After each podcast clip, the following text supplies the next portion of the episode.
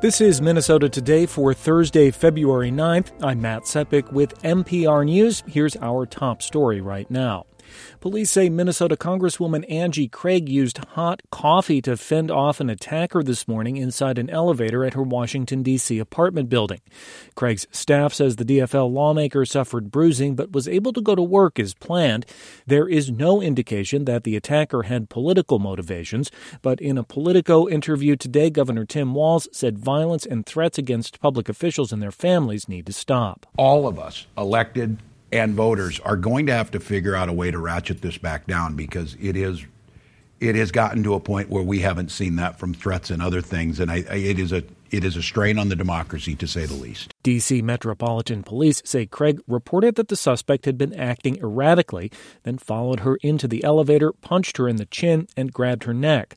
Authorities have not made any arrests as of Thursday evening. Authorities in western Minnesota say a man is in custody after allegedly firing a gun at the Lund Boats factory in New York Mills this morning. As Dan Kraker reports, the sheriff's office is praising other workers at the facility for their quick response. The Otter Tail County Sheriff's Office says the gunfire happened after a verbal confrontation between two employees inside the factory. One of them, a 21 year old man, reportedly fired a handgun at least once as he chased the other man outside. No one was struck by the gunfire. Other employees prevented the suspect from re entering the building and then chased and subdued him until officers arrived. The suspect is in custody. The sheriff's office issued a statement saying, quote, had it not been for the quick actions of Lund staff members, the outcome may have been much worse. I'm Dan Kraker. Attorneys for a woman who said she suffered a broken leg at the Ramsey County Jail say the FBI is looking into the case. Marie Monique Mozich Stafford was arrested after an incident at a St. Paul hotel last February and taken to the Ramsey County Jail. Her attorney, Richard Student, says that jailers there knocked her down and broke her leg while she was handcuffed. A lawsuit filed last year said she was left to suffer for hours. Thereafter, she was placed in handcuffs and leg shackles for a significant period of time.